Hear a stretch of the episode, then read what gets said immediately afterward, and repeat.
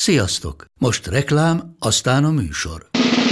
A műsor, valamint az élményekkel teli utazások, személyre szabott ajánlatok és állandó kedvezmények támogatója a MOL Move hűségprogram. Nyisd meg a MOL Move appot, a profilodba belépve add meg a Pogi promóciós kódot, és tankolj MOL EVO és EVO Plus üzemanyagjainkból tizenöt forint per liter kedvezménnyel. Ne feledd, a Pogi promókóddal most még jobban megéri MOL Move tagnak lenni. Vége a reklámnak, jön a műsor.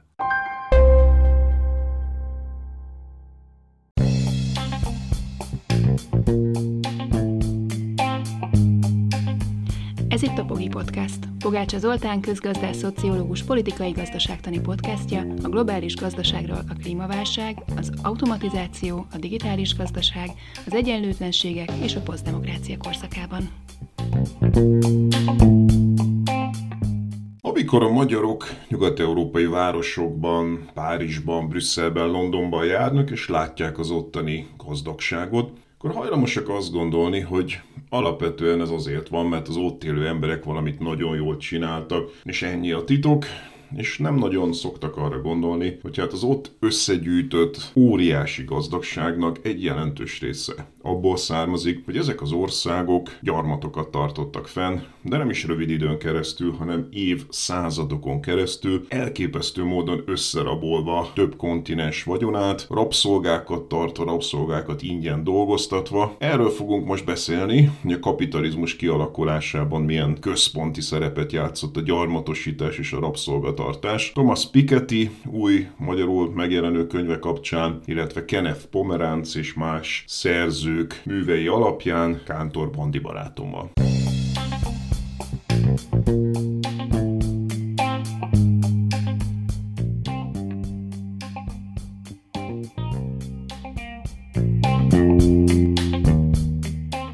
Arról beszélünk Thomas Piketty magyarul újonnan megjelenő könyve kapcsán, amire Pogácsa Zoli hívta fel a figyelmemet, hogy a nyugat-európai társadalmaknak milyen előnye volt, milyen előnnyel indultak a világ többi részéhez képest, és pontosan, hogy ez minek volt köszönhető, egészen a tizenhetedik századtól a tizenkilencedik-huszadik századig lényegében vizsgálta Piketty azt, hogy mi lehetett az az előny, amire szert tettek, és hát ugye nem egy túlságosan meglepő gondolat, hogy a különböző hódítások, területfoglalások, és, és hát a rabszolgaság vezetett oda, hogy nagyon meg tudjanak erősödni gazdaságilag, pénzügyileg, vagyon szempontjából ezek az országok. Igen, szia, üdvözöllek meg téged is és a hallgatókat is. Az jutott eszembe ez az egész sztori, hogy erről beszélnünk kéne, mert ugye kijön most magyarul a Pikettynek az új könyve, aminek az a címe, hogy az egyenlőség rövid története. Ugye a Pikettyt alapvetően a, a nagy könyvéről ismeri a többség, a tőke a huszonegyedik században, ahol azt nézte, hogy Angliában, Franciaországban és az Egyesült Államokban, de a tizenkilencedik-huszadik században hogyan alakultak az egyenlőtlenségek, de ebben az új könyvében egy kicsit tágabb perspektívát vesz fel, ugye a tágabbat időben, tehát sok száz évre visszamegy a mából, és eljut a mába, de tágabbat földrajzi értelemben is, mert hogy az egész világon vizsgálja az egyenlőtlenségeket. És szerintem nagyon fontos lesz ez a könyv a magyar közvéleménynek. Most dolgozunk rajta, Fáber András fordítja, én lektoráltam szakmailag, és miközben olvasgattam ezt a könyvet, azon gondolkodtam, hogy írtó fontos lenne beszélni bizonyos fejezeteiről a legelején ennek a történetnek, ahol Piketty azt boncolgatja, hogy a gazdag országok, amiket ma centrumországokként ismerünk, azok alapvetően úgy lettek gazdagok, hogy a gyarmatosítás és a rabszolgasság tette őket gazdagá. Azért gondoltam, hogy erről nagyon fontos lenne beszélnünk, mert a magyar közvélemény az valahogy úgy van ezzel, hogy amikor elutazik Nyugat-Európába vagy Amerikába, akkor azt gondolja, hogy hát amikor látja az óriási gazdagságot New Yorkban, Brüsszelben, Londonban, Párizsban, akkor valahogy az a, van a köztudatban, hogy ezek az országok azért ilyen gazdagok, mert mindent jól csináltak. Tehát itt valami fajta szorgos, jóra való, okos népek laknak, szemben ugye a fejletlen országok, lusta, buta, és nem tudom, ezermillió ilyen jelzőt szoktak magukra aggatni. Nem csak a magyarok, erre tipikusan hajlamosak egyébként a szegényebb országok is, de Magyarországon ez irdatlanul erős, hogy aki gazdag, az azért gazdag, mert jól csinálja a dolgokat, aki meg szegény, az azért, mert rosszul csinálja, és hogyha mi is úgy csinálnánk a dolgokat, mint ők, akkor mi is olyan gazdagok lennénk, de miért nem csináljuk így. Szóval ez a, ez a kép, amihez egyébként társulnak ilyen dolgok is, hogy nem tudom, minél több kapitalizmus, alacsony adók kellenek, verseny, piaci verseny, stb. Tehát, hogy egyfajta ilyen dogmatizmus. Igen, az a része a mondatnak azért kicsit további magyarázatra szorul, amikor azt mondtad, hogy ezek valamit jól csináltak ezek a népek, mert ez igaz. Tehát, hogyha megvizsgáljuk ezt a két fejezetet, ami konkrétan a kolonializmusról és a rabszolgatartásról ír, és az adókra térünk vissza, mert ez egy nagyon érdekes pont, ott van nagyon klassz grafikon arról, hogy hol milyen adók voltak, és direkt figyelembe vette az Ottomán Birodalmat és Kínát is Piketty ehhez, de ráadásul egy csomó jó hivatkozást hoz, tehát itt most nem csak Thomas Pikettyt kellene szerintem ide citálni, hanem például Pomeranzot, akinek a lényegében a művére alapozza ezt a fejezetet. Szóval ha valamit jól csináltak, és valami jól működött, akkor az tényleg az, hogy az a fajta rivalizálás és háborúskodás, ami évszázadokon keresztül jellemző volt Nyugat-Európára, és persze természetesen ez egy ilyen, már hogyha távolból tekintünk rá, meg így a, a hosszú távon tekinthető, ez egy ilyen egészséges versenynek is, hiszen itt azért um, rokoni szálak fűzték egymáshoz az uralkodókat, uralkodóházakat, akik egymással rivalizáltak és, és hadakoztak. Na de most ebből a hadakozásból alakult ki egy olyan folyamatos fejlesztési kényszer, ami, ami elhozta ugye az ipari forradalmat, kialakított nagyon jó pénzügyi rendszereket, és kialakított nagyon jól működő hierarchiákat, amik viszont hiányoztak azokból az országokból, amikkel összehasonlította őket Piketty vagy Pomeranz. Szerintem, amit most elmondtál, az a hagyományos nézet, tehát ez az a hagyományos nézet, amivel igazából vitatkozik Piketty. Tehát, hogy azt szokták gondolni, és egyébként Magyarországon is ezt gondolják sokan, Bibó István is egyébként például ezt mondja, hogy az európai országok rivalizálása és töredezettsége volt az, ami végül is előnybe fordult, de hogy Piketty és Pomeranz nyomán, és akkor tényleg hozzuk ide, hogy ki ez a Pomeranz, akiről ennyit beszélünk. Ugye ez egy Kenneth Pomeranz nevű szerző, aki a Great Divergence, a Nagy Különválás című munkájában alapvetően Európát és Kínát hasonlítja össze, és ezen belül is az európai fejlődési övezeteket, tehát mondjuk Anglia, Benelux országok, kisebb részben Észak-Olaszország hasonlítja össze Kínának a tengerparti legfejlettebb övezeteivel, Kantonnal, Sanghajjal, stb. És arra jut, hogy egészen a tizenkilencedik századig, tehát az ópiumháborúk előttig nem nagyon volt fejlettségbeli különbségek között a két térség között. Gyakorlatilag mind a két térségnek megfelelő és egyenlő esélye lett volna arra, hogy ő legyen aztán a világ közepe, és arra is utal, hogy azokra a típusú sajátosságokra, amelyeket beszoktak tudni az európaiaknak, hogy azért lettek ők fejlettek, ezeket sokkal jobban hozza Kína, mint hozza Európa. Tehát például ugye ezeket a, mit tudom én, alacsony adókat, Kínában tényleg alacsony adók voltak, gyakorlatilag alig voltak adók, Európában ezzel szemben masszívan magas adók vannak, ott vannak Piketty könyvében az ábrák, ahogy te is mondtad, hogy iszonyatosan magas adók voltak ebben a korszakban, tehát biztos, hogy nem az alacsony adó indította be a kapitalizmust, és hát ugye töredezettséget Kína is produkált, tehát hogyha valaki ismeri a kínai történelmet, hát az a töredezettségek története. Ma Kínáról az a képünk, hogy ez egy rettentően centralizált nagy birodalom, de a történelem során még egészen a huszadik századig is ilyen hadurak térségei, és különböző, tehát ha valaki, mit tudom, ha megnéz a YouTube-on egy ilyen összefoglalót a kínai történelemről, akkor ilyen színes kis részkínák mozognak, és, és folyamatosan ilyen kis töredezett kis államok, tehát ugyanolyan történelme van, mint Európának, hogy... Hogy, hogy folyamatos háborúk vannak. Tehát önmagában ez nem magyaráz, szerintem ott van a kutya elásva, Ugye a kínaiak nem voltak expanzívak. Tehát az a lényegi különbség, hogy a, ugye van ez a híres, van ez a híres eset, amikor a kínai császár elégetteti a kínai hajórajt, tehát hogy Kína is elkezdett egyébként gyarmatosítani, egészen Madagaszkárig jutottak, és akkor van ez a híres történet, hogy hozták az elefántot meg a zsiráfot, és a kínai császár azt mondta, hogy égessétek el a hajókat, mert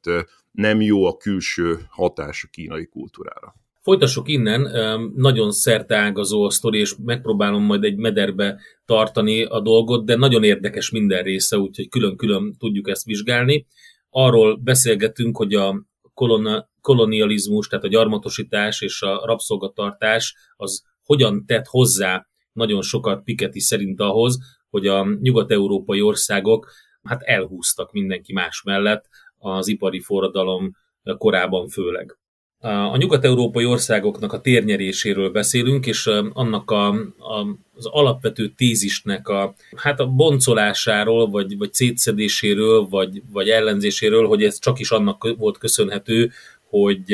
a rivalizáló hatalmak megerősödtek a, a tizenhetedik, tizennyolcadik, tizenkilencedik században, és ezért lett Nyugat-Európa ilyen nagy hatalom. Hát nyugat-európai országok ilyen nagy hatalmak, tehát a gyarmatosító országok. Amit mondtál, az szerintem igaz, tehát önmagában nem magyarázható ezzel, de ez egy nagyon jó alap volt, és én azért mondom, hogy kicsit más a, az ottomán berendezkedés is, illetve a kínai is, mert az, hogy egy, egy nagy birodalom, ahol minden erőforrás megvan, tehát van fa, van megfelelő mennyiségű fém, amiből, amiből, amit le, meg lehet munkálni, és ott ilyen belharcok, belviszályok vannak, az inkább visszaveti talán a fejlődést. Míg Nyugat-Európában ugye pontosan az volt az egyik probléma, hogy ezek az erőforrások elfogytak, és kellett keresni máshol erőforrásokat. Tehát mindenféleképpen az expanzió volt az egyetlen magyarázat, amire viszont elő kellett teremteni a megfelelő feltételeket. Tehát ez, ez egy, a fejlődés irányába hatott, a technológiai fejlődés irányába hatott, és ha megnézed azt, hogy milyen mértékben növelték a hadseregeiket a franciák, az angolok, portugálok, spanyolok, és ehhez képest mondjuk az ottománoknak, de Kínát azt hiszem ide nem hozad, az ottománokat, hogy, hogy körülbelül ugyanakkora maradt a hadseregük ezen az idő függvényen, miközben megsokszorozottak a, a nagy gyarmatosítók hadseregei. Ebből is látszik, hogy itt nagyon erőteljesen a hadi gondolkodás, az expanzió, az elősegítette ezt a fejlődést. Így van, de akkor ugye szögezzük le, hogy akkor a kulcsmozzanat az a militarizmus, akkor a kulcsmozzanat az az expanzió, tehát kevésbé az európai államok rivalizálása, hanem sokkal inkább az, amit mondtál, hogy ugye erőforrások nem annyira álltak rendelkezésre. Először ugye az erdőket pusztították el az európaiak, és hát aztán utána szénre álltak át, de hát olyan nagyon más ásványkincseik nem nagyon voltak, és akkor elkezdtek hódítani. És ez a sztori, ez nem is csak a tizenhetedik századig megy vissza, hanem ugye Piketty ezt hangsúlyozza, hogyha meg akarjuk érteni mondjuk ma, kétezer-huszonháromban, hogy mekkora súlya van a centrumországok fejlődésében a gyarmatosításnak, akkor azt kell látni, hogy ez Vasco de Gámával kezdődik, és ugye a kulcs időpont, amit mindenki ismer, az az ezernégyszázkilencvenkettes év, amiről még film is készült, és mikor van vége, ugye gyakorlatilag el lehet mondani, hogy az Apartheid lezárultával Dél-Afrikában, ami meg ezerkilencszázkilencven. Tehát valójában Vasco de Gámától az Apartheidig, tehát egy csomóan élünk még ma, akik meg megélték ennek a gyarmatosításnak a végét formális értelemben. Még mindig vannak egyébként mindenfajta gyarmatok a világban, tehát még talán nem is említhetjük ezt meg, mert még mindig vannak különböző gyarmatszerűségek a világban, de legalább az apartheidig. Tehát ez sok-sok-sok évszázad, rengeteg ország, iszonyatos mennyiségű ásványkincs, és ugye itt az történik, hogy az európaiak, hát mondjuk először meghódítják Amerikát, Amerikából brutális mennyiségű aranyat, ezüstöt, ugye ismerjük a történetet az inkáknak, a majáknak, az aranyát, ezüstjét, ugye aztán rumot, gyümölcsöket, később kaucsukot, mindenfélét elrabolnak onnan. Ugye ez Immanuel Wallerstein féle világrendszer elmélet az az, ami hangsúlyozza, hogy igazából a spanyolok, portugálok behoznak irdatlan mennyiségű pénzt Európába, amit nem ők hasznosítanak, hanem ráöntenek gyakorlatilag Flandriára, és Flandriában indul a kapitalizmus. Az ottani mestereknek kb. Azt mondják, hogy gyerekek, innováljatok, innováljatok, a pénz nem akadály. Annyi pénz van, amennyit csak akartok, ezek a spanyolok, portugálok mindent megvesznek, innováljatok, innováljatok. Tehát igazából az ipari forradalom az onnan indul, Flandria, aztán Hollandia, aztán Nagy-Britannia, tehát ezek az észak-nyugat-európai protestáns országok, nagyon kicsi a kapitalizmus az elején, de a, a pénzügyi alapot hozzá az adja, hogy meghódítják Latin-Amerikát, utána később ugye Észak-Amerikát, és, és hát ugye a következő lépés az rögtön az, hogy Afrikából oda visznek irdatlan mennyiségű rabszolgát, akiket ott dolgoztatnak, és ugye a gyapot, tehát erről is külön könyvek vannak ma már, hogy a Karibi térségben, aztán ugye Amerika déli államaiban, gyakorlatilag az amerikai kapitalizmus kimondható, hogy gyapotra épül, és rabszolgasságra épül, és ugye ennek mikor van vége? Hát ugye, ha egy mérföldkövet akarunk, akkor a, amikor a észak és dél közötti polgárháború eldől, de Piketty hangsúlyozza, hogy még ekkor sem igazán, mert hiába nyeri meg éjszaka. ezernyolcszázas évek második fele. ezernyolcszázhatvanötben kapitulál dél, de hiába nyeri meg észak ezt a polgárháborút, mert utána gyakorlatilag nem teszi azonos jogú polgárokká a feketéket, hanem egészen ezerkilencszázhatvannégyig, tehát a civil, a, a polgárjogi mozgalomig érvényben vannak Amerika déli államaiban, az Egyesült Államok déli államaiban az úgynevezett Jim Crow törvények, amik ugye egy, hát gyakorlatilag egy apartheid rendszert működtetnek. Ugye ismertek ezek a történetek, hogy nem mehetnek ugyanazokba az iskolákba, nem mehetnek ugyanazokba az éttermekbe,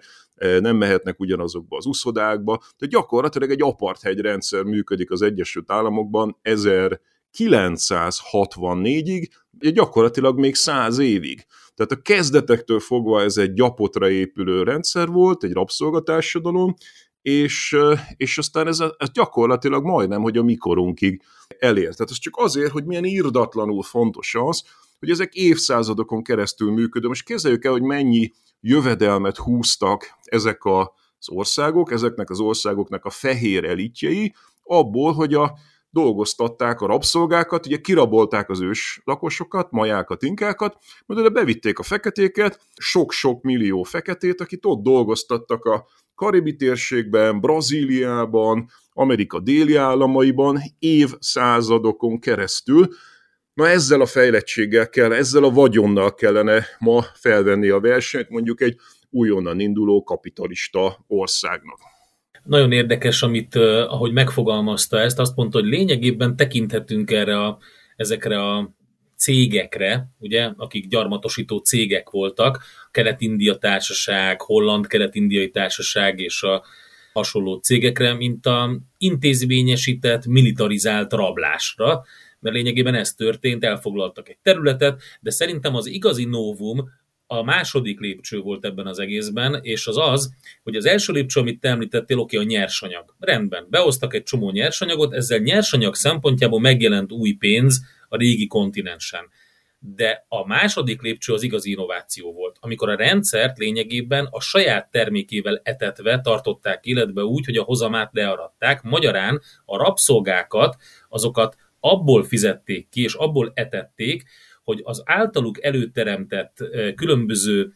gyapotot, cukrot, dohányt, az behozták Európába. Európába a hozzáadott értékkel ugye terméket hoztak belőle létre, ezt a terméket visszavitték oda, eladták ott, és abból, amit eladtak, abból etették a rabszolgákat, akiket ugye lényegében ingyen hoztak oda be. És erre jött rá még egy ilyen a kettő bé verzió, ami a legdurvább, hogy mikor rájöttek arra, hogy nem is kell behozni a rabszolgákat, sokkal egyszerűbb, hogyha arra bíztatjuk őket, hogy reprodukálódjanak nyugodtan, mert akkor ott a helyszínen van megoldva az utánpótlás, és elnézést, hogy így fogalmazok, megpróbálom így eltávolítani magam ettől az egésztől, és így felülről nézni, de tényleg, hogyha ezt az ember így elolvassa, akkor ez egy nagyon-nagyon-nagyon hatékonyan működő pénzügyi gépezet volt.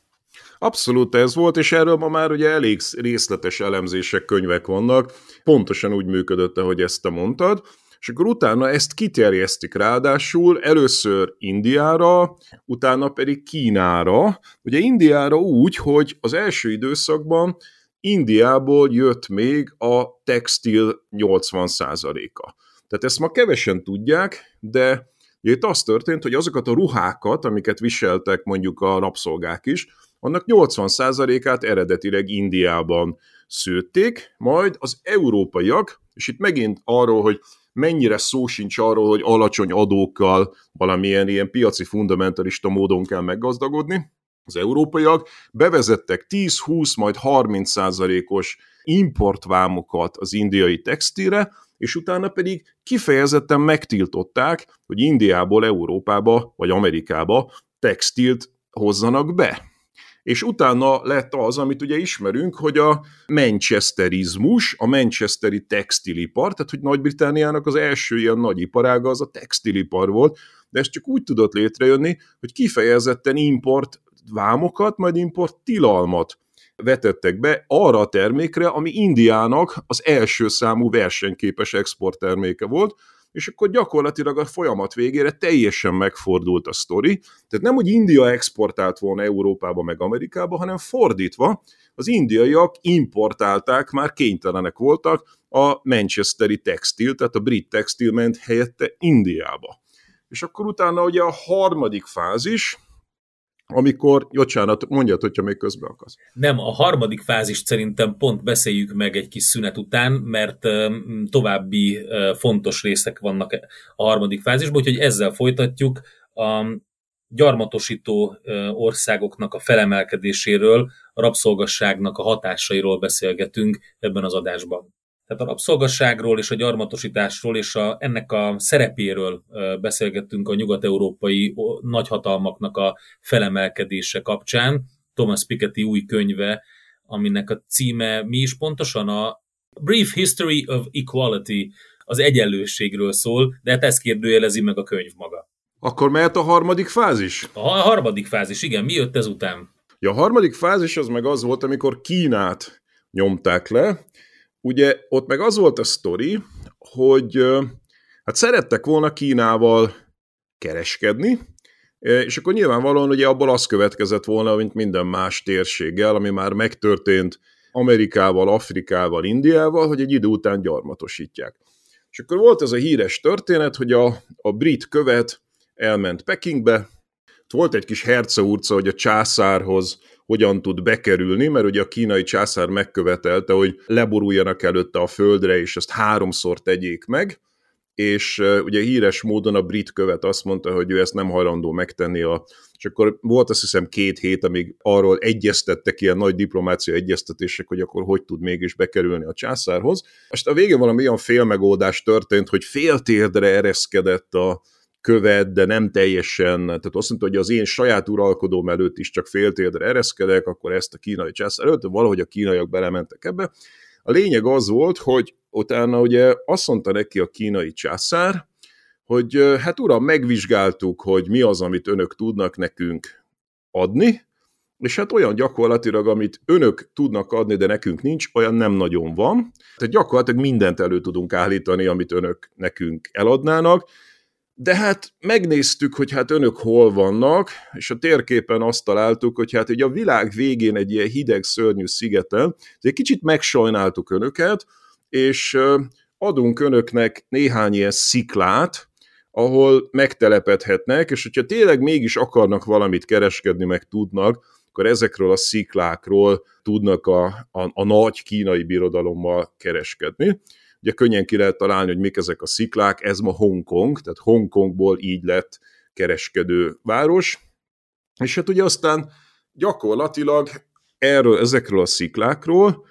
illegálisan az Indiában megtermelt ópiumot kezdik el a britek becsempészni a kínai birodalomba teljesen illegális módon, tehát Hongkong jelentős része az arra épül, gyakorlatilag a nagy hongkongi vállalatok, a legismertebb hongkongi vállalatok, azok maguk is a saját cégtörténetükben leírják, hogy hát gyerekek, mi ópiumcsempészettel kezdtük a kapitalizmust. Indiai ópiumot csempésztünk be Kínába,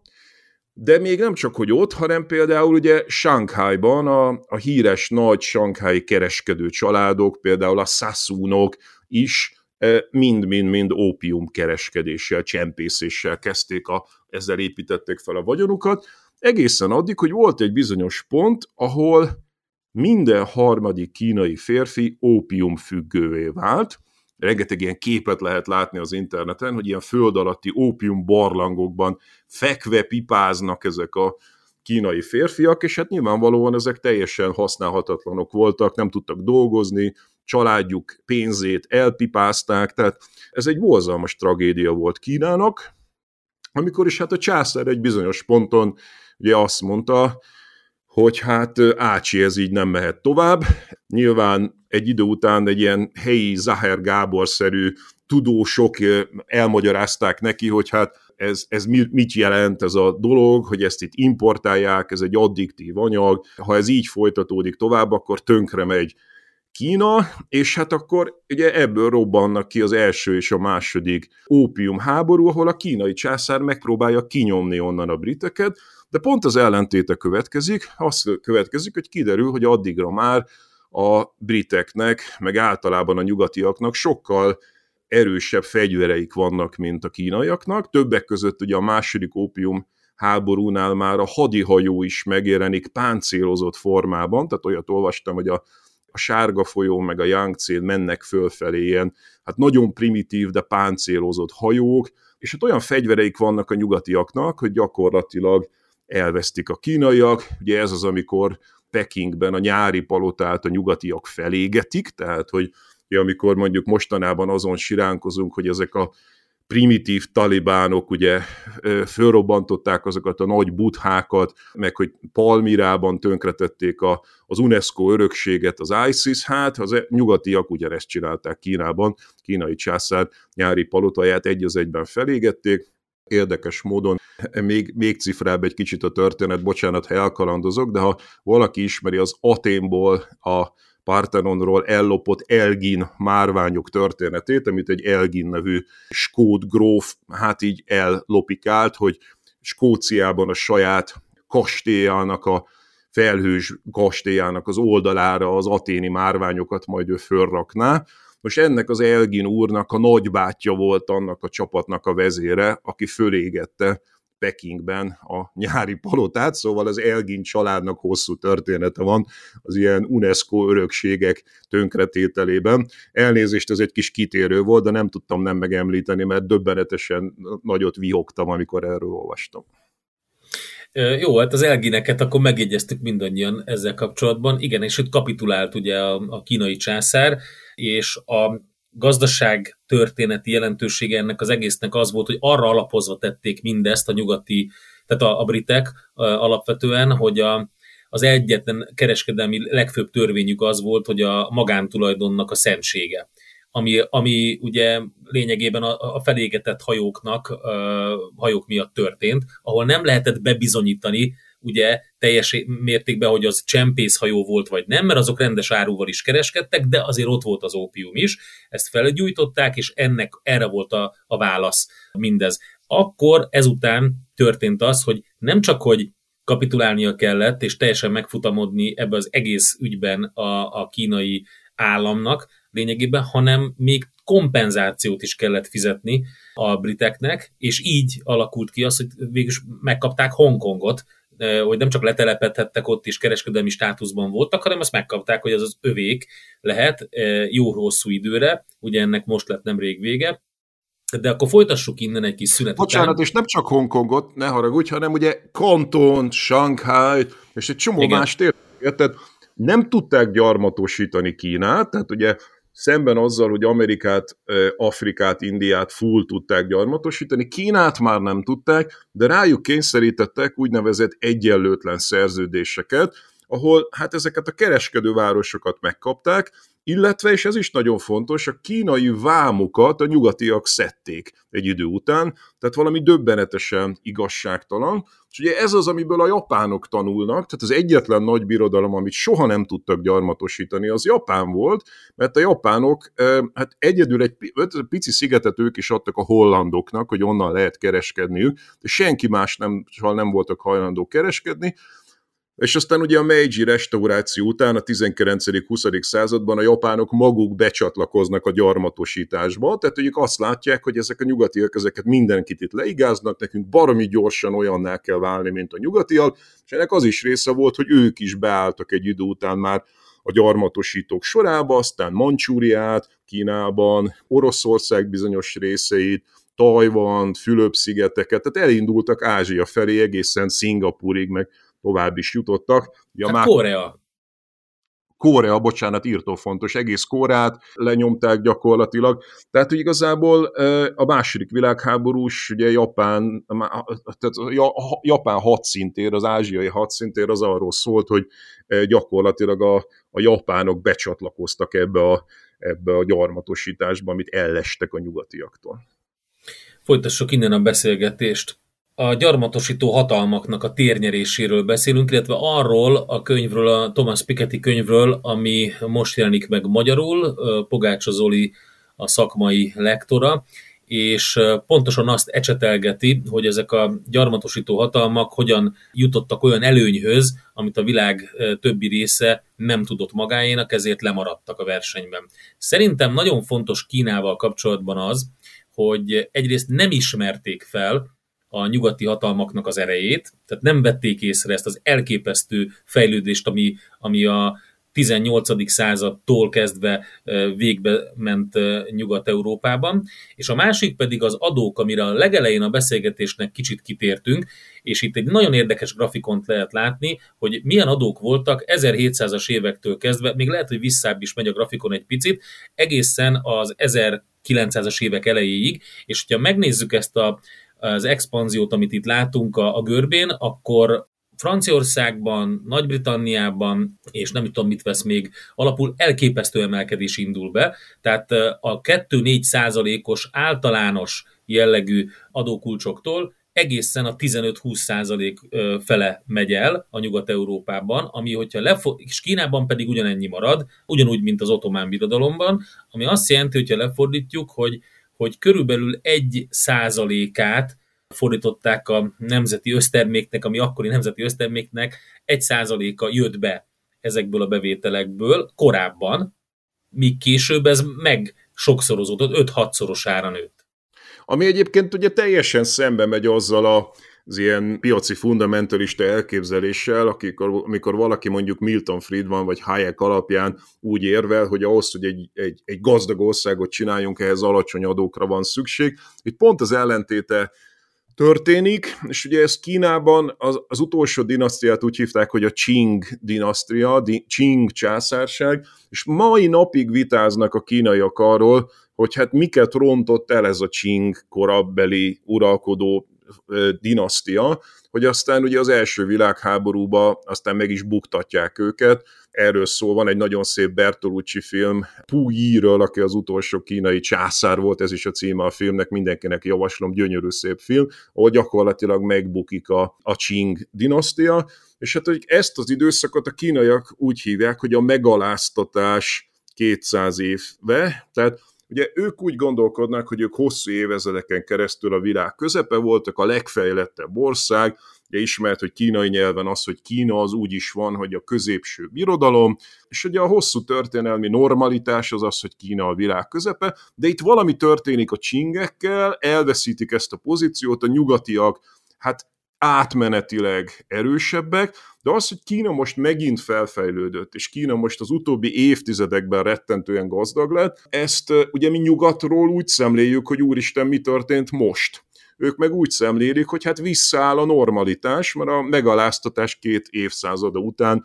gyakorlatilag visszatér a történelem a rendes kerékvágásba, ahol a csingek előtt volt, Kína lesz megint a világ közepe, úgyhogy ez azért egy, attól függ, hogy milyen történelmi perspektívában nézzük a dolgokat, mennyire lépünk el a konkrét mai valóságtól, de egészen másképp néz ki ez Kínából és nyugatról ez a történet. Ha lehet egy javaslatom, még Afrikáról szóljunk pár szót, mert azt talán egy kicsit elhanyagoltuk, itt beszéltünk Amerikáról, Indiáról, Kínáról, Japánról, de talán még azért megérdemel Afrika pár szót, hiszen a legdurvább kizsákmányolás az azt gondolom, hogy Afrikában volt, tehát az, hogy ott ugye az a versengés, amiről te beszéltél, hogy az európai országok versengenek, hogy az első világháborúnak az egyik magyarázata az az, hogy ugye a németek lemaradtak a kolonizációval, és ugye a franciák, a britek, a belgák maguknak kihasítottak, hát gyakorlatilag a teljes kontinenst gyarmatosították. Azok a határok, amik ma vannak, ezek azért vannak, mert ez a gyarmatoknak a határa, semmi köze nincsen semmifajta kulturális vagy történelmi realitáshoz Afrikában, és hát az ugye Afrika fejletlenségét, ez gyakorlatilag ez a korszak hozza létre, hogy valami döbbenetesen fejletlenek maradtak, mert mindent onnan elvittek, és hát az ottaniakat, az ott élő embereket pedig ott is gyakorlatilag rabszolgaként dolgoztatták. Talán a legdurvább történet az apartheiden kívül, amit az ugye még korunkban is ismertük, de a legdurvább történet az Kongó, ugye a belga Kongó, ami hát döbbenetes módon Leopold király saját személyes tulajdona volt Kongó, és hogyha valaki mondjuk Brüsszelben jár, érdemes elmenni az Afrika Múzeumban, ami egy gyönyörű szép helyen, egy gyönyörű szép erdőben, egy gyönyörű szép épület, csak éppen egy elképesztően szomorú történetet dokumentál, hogy hogyan zsákmányolták ki a belgák Kongót, aminek hát egy sok milliós vérengzés lett a vége, tehát hogy megöltek sok-sok millió kongói embert a belga állam, amit mind a mai napig próbál feldolgozni Belgium, tehát amikor látjuk mondjuk Brüsszel palotáit és szépségét, akkor ne felejtsük el, hogy hát ez nagyon-nagyon nagy részben arról szól, hogy a belgák irdatlanul kizsákmányolták Afrikát, hogy nyilván a franciák is, a britek is, és hát ugye ez konvertálódott később, tehát ma is ez történik, csak már nem gyarmatosításnak hívjuk, felszabadultak ezek az országok, de hát ugye ez elég jól dokumentált, hogy azok a típusú függőségek, amik a multinacionális cégek, és mondjuk a nyersanyag előállító afrikai országok között fennállnak, azok hát folytatása ennek a gyarmatosító politikának. Nem is beszélve arról, ugye, hogy maga a koncentrációs táboroknak a gondolata Dél-Afrikából származik, ott hozták létre a gyarmatosítók ezeket először. Volt egy pont, ahol gyakorlatilag az ország hét százalékába tömörítették össze a fekete lakosságot, ezek rezervátumoknak neveztettek, és ott kellett élniük a feketéknek, hogy a fehéreknek legyen elég helye. Jó, szerintem akkor csináljuk azt, hogy egy következő adásban pedig folytassuk ezt az egészet, mert nem beszélt, tehát a rabszolgasságot nem tárgyaltuk ki, és szerintem nagyon fontos adatok vannak ott is, hogy mi az elképzelésünk erről. Ugye a rabszolgasságra gondolunk, akkor Amerikára gondolunk, ott is a déli államokra, de valójában például a francia gyarmatokban, még, még talán a brit gyarmatokban is több rabszolga volt, mint az amerikai déli államokban. Úgyhogy ez is egy nagyon érdekes aspektus, és ennek a, a másik része az, hogy a kompenzáció kérdése hogy merül fel most, és meg a rabszolga módon... felszabadítás, tehát hogy hogyan szabadították fel a rabszolgákat, és akkor ugye kikapott pénzt, amikor felszabadították a rabszolgákat. Jó, tehát akkor ez lesz a következő adásban.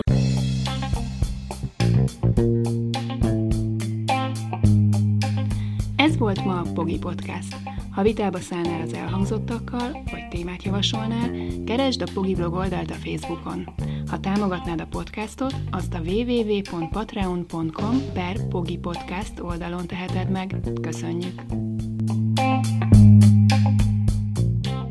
Ha más podcastekre is kíváncsi vagy, hallgasd meg a Béton műsor ajánlóját. El tudod képzelni, hogy a podcastet, amit éppen most hallgattál, fél év múlva már a mesterséges intelligencia generálja? Mi sem. De ha érdekel, eljötte már a gépek lázadása. Hallgass bele az Embertelen Podcastbe. Orsós Lajos vagyok, a műsor házigazdája. Egyelőre még élőben. Egyelőre. Fedezzük fel együtt, hogyan ismerkedik, randizik, mesél és vitatkozik Betty és Péter. Két teljesen mesterséges intelligencia. Lajos, a podcast címét mond még egyszer, léci. Oké. Okay. Embertelen Podcast.